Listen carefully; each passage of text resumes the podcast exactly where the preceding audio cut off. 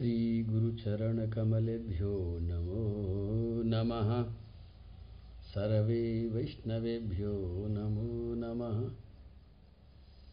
अखण्डमण्डलाकारं व्याप्तं येन चराचरं तत्पदं दर्शितं येन। तस्मै श्रीगुरवे नमः बर्हापीडं नटवरबपू कर्णयो कर्णिकारं बिभ्रतवासः कनककपिशं वैजयन्तीं च मालाम् रन्ध्रान् वेणोरधरसुधया पूरयन् गोपवृन्दैः वृन्दारण्यं स्वपदरमणं प्राविशद्गीतिकीर्तिः प्रेम से बोलो, राधे कृष्ण राधे कृष्ण। कृष्ण कृष्ण, राधे राधे। राधे श्याम राधे श्याम। श्याम श्याम, राधे राधे। इह घोरे कलौ प्रायो जीवश्चाश्रुता गतः। क्लेशाक्रान्तश्च तस्यैव शोधने भागवत के महात्म्य में पहले अध्याय का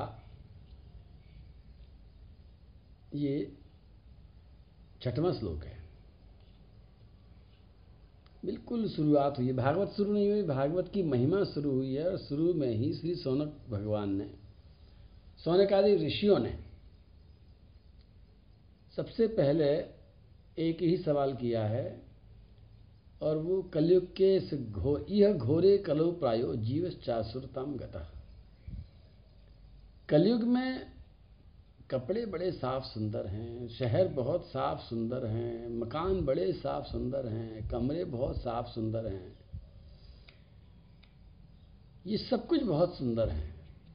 वास्तव में सुंदरता तो मैं देखता हूँ, बढ़ रही है। लेकिन उसके मन के अंदर की सुंदरता वास्तव में पता नहीं कहाँ खो गई है। बाहर बाहर सुंदर है अंदर अंदर सुंदरता कही जा रही है और वो इसलिए जा रही है क्योंकि जीवस चासुरताम गता। उसकी सुंदरता उसके देवत्व में आती है। देवताओं के चित्र जब बनाए जाते हैं, देवताओं की जब बात की जाती है तो वास्तव में देवता बहुत सुंदर होने की कल्पना करते हैं। और असुरों की जब कल्पना करते हैं, राक्षसों की जब कल्पना करते हैं तो वास्तव में डाढ़ निकल रही है, दांत निकल रहे हैं सींग उगियाए हैं बिल्कुल सुंदर नहीं होते हैं। तो हमारे जीवन में जो दो की बात आती है, देवता और राक्षस, असुर। सुर और असुर। तो सुर देवता हैं, बहुत सुंदर हैं, और असुर जो हैं वो बिल्कुल सुंदर नहीं हैं। और इसके बाद में सौनक जी ने फिर सवाल किया, क्लेशा क्रांत तस्व शोधने किम परायणम? असुरता आ गई है राक्षसपना आ गया है मनुष्य के अंदर, जीव के अंदर, और इसके कारण वो हमेशा क्लेशों से घिरा रहता है, आक्रांत रहता है। उसके शोधन का क्या उपाय है? उसकी सफ़ाई कैसे हो? उसका चेहरा, उसका मानसिक स्तर, उसका स्वभाव कैसे सुंदर हो जाए? इसी प्रश्न ने भागवत को उस मंच पर खड़ा किया, जहाँ पर अट्ठासी हज़ार ऋषि मुनि गोमती नदी के किनारे एक सत्र चला रहे थे, सवाल पूछ रहे थे, बहुत दिनों से प्रवचन हो रहे थे। बड़े बड़े वेदों के बड़े बड़े पुराणों के, उपनिषदों के प्रवचनों के बीच में सौनक ऋषि ने जब ये पूछी थी, और तभी सूत जी महाराज से कहा गया था, और सब सूर्य सूत जी महाराज ने भागवत की बात कही थी, वे मुझे भागवत आती है। भागवत हमारे अंदर छिपे हुए उस असुरता की गंदगी को निकालने के लिए बहुत बड़ा साधन है। ये श्लोक आज ही मुझे क्यों याद आ गया? ये असुरता मुझे क्यों याद आ गई? क्योंकि गर्मी बहुत पड़ रही है। जब गर्मी बहुत पड़ती है, सर्दी बहुत पड़ती है, बरसात बहुत आती है कोई भी जब जीवन में बहुत कष्ट आता है, या कहूँ जीवन में कोई भी जब बहुत बड़ा सुख आता है तो ये सब के सब हमें या तो देवत्व की तरफ़ मोड़ देते हैं, और या फिर हमें ये असुरता की तरफ़ मोड़ देते हैं। मैं सावधान करना चाहता हूँ कि जो भी परिस्थितियाँ आती हैं, आप अपने स्टेयरिंग को, अपनी गाड़ी को असुरता की तरफ़ मत मोड़ देना। ये मोड़ है, बहुत महत्वपूर्ण मोड़ है। जब बहुत गर्मी लगती है और कंठ सूखता है, पानी के लिए चारों तरफ़ से प्राण पुकारते हैं, उस समय अपने लिए पानी खरीदना, अपने लिए पानी का इंतज़ाम करना, अपने लिए पानी मांगना अपनी चिंता करना यही असुरता की तरफ़ ले जाने वाला रास्ता है। और उस समय यह विचार मन में आ जाना कि इतनी गर्मी में घर के अंदर बैठे बैठे इतनी गर्मी लग रही है, इतनी प्यास लग रही है तो सड़क पर चलने वाले को कितनी प्यास लग रही होगी? और ये सोच करके अपने घर से निकल करके जाना और किसी को पानी पिलाना, ये देवत्व की तरफ़ ले जाने वाला रास्ता है। ज़्यादा समय प्रकृति देती नहीं है। मैं हमेशा इस गर्मी का इंतज़ार करता हूँ। इस गर्मी में पूरी की पूरी प्रकृति वास्तव में बहुत बड़ा यज्ञ करने में जुटी पड़ी है। भगवान सूर्यदेव, जो कि इस गर्मी का एक बहुत बड़ा कारण दिखाई पड़ते हैं, वो इतना बड़ा काम कर रहे हैं। हम सोच सकते हैं इस बात को कि भगवान सूर्यदेव आप इतने पास क्यों आ गए हो कि हमारा रहना भारी पड़ गया है? क्योंकि सूर्यदेव अगर पास में है तो गर्मी बहुत ज़्यादा है। सूर्यदेव जब दूर चले आते हैं तो सर्दी बहुत पड़ने लग जाती है। जब दूर चले जाते हैं तब भी बुरे लगते हैं, इतने दूर क्यों चले गए कि हमको ठंड में से सिकुड़ना पड़ रहा है? और पास आ गए तो इतने पास में क्यों आ गए? हे सूर्य भगवान, आप ऐसी जगह रहा करो, न सर्दी पड़े, न गर्मी पड़े लेकिन बता दो कि सूर्य भगवान इतना बड़ा काम कर रहे हैं, जितना बड़ा काम कोई कर नहीं सकता है। अगर सूर्य भगवान इतने पास नहीं आएँगे तो हम सब लोग भूखे मर जाएँगे। हम सब लोग बाकी प्यासे मर जाएँगे।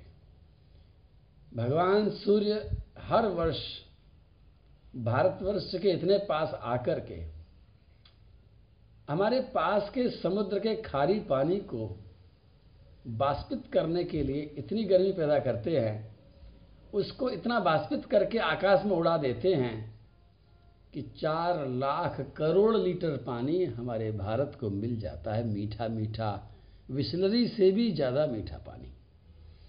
विस्लरी से भी ज़्यादा शुद्ध पानी, चार लाख करोड़ लीटर पानी की व्यवस्था करने में भगवान सूर्य लगे हुए हैं। उस व्यवस्था में हमें भी थोड़ा सहयोग करना है। हमें कोसना नहीं है। हमें झुंझलाना भी नहीं है। हमें खींचना भी नहीं है। हमको इसका फ़ायदा उठाना है। इस गर्मी का फ़ायदा उठाना है। और फ़ायदा कैसे उठाया जाता है? बहुत सीधा तरीका है। क्योंकि यही वो मौसम है जो तुम्हारे अंदर के प्रेम को बाहर ला सकता है। और यही वो मौसम है जो किसी को भी तुम्हारे प्रेम के लायक बना सकता है। बरसात आने दो। फिर आप देखें, किसी को पानी पिला के दिखाओ तो।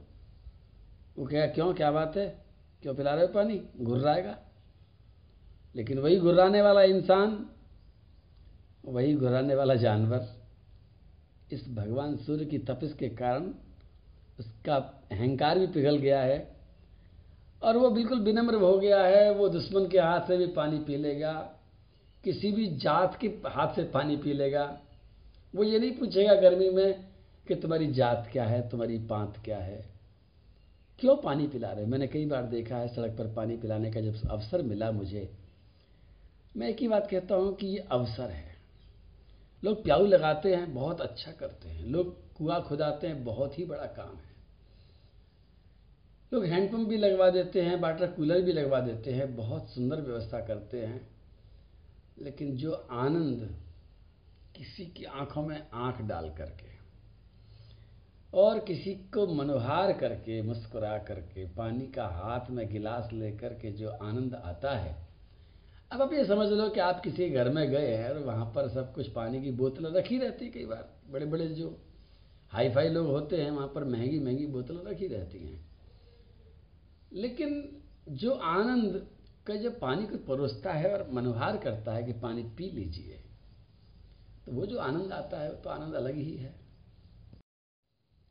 मेरे कहने का मतलब तो है कि ये गोल्डन पीरियड जा रहा है और पानी की लागत बहुत कमती है, क्योंकि चार लाख करोड़ लीटर पानी हमारे सूर्य भगवान हर साल भारतवर्ष में, ये तो केवल भारत की बात कर रहा हूँ।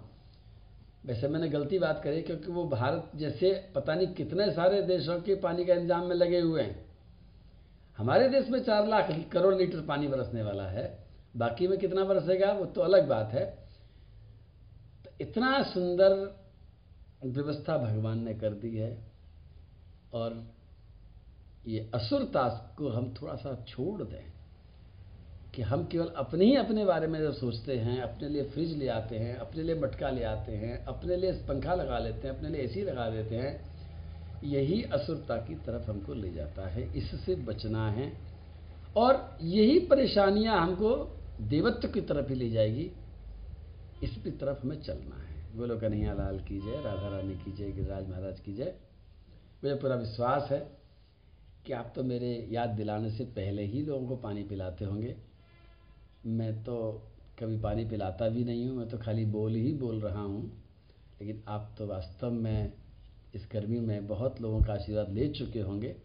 बस मैंने तो वैसे ही याद दिलाने के लिए कि जितना पानी आप पिला रहे हैं, और पिलाइए, क्योंकि ये मौसम फिर फिर साल भर बाद ही आएगा। ये मौसम जब तक है, तब तक सोना कमा लो भैया। बोलो कन्हैया लाल की। जय जय श्री राधे। प्रेम से बोलो, राधे कृष्ण राधे कृष्ण कृष्ण कृष्ण, राधे राधे। राधे श्याम राधे श्याम श्याम श्याम, राधे राधे।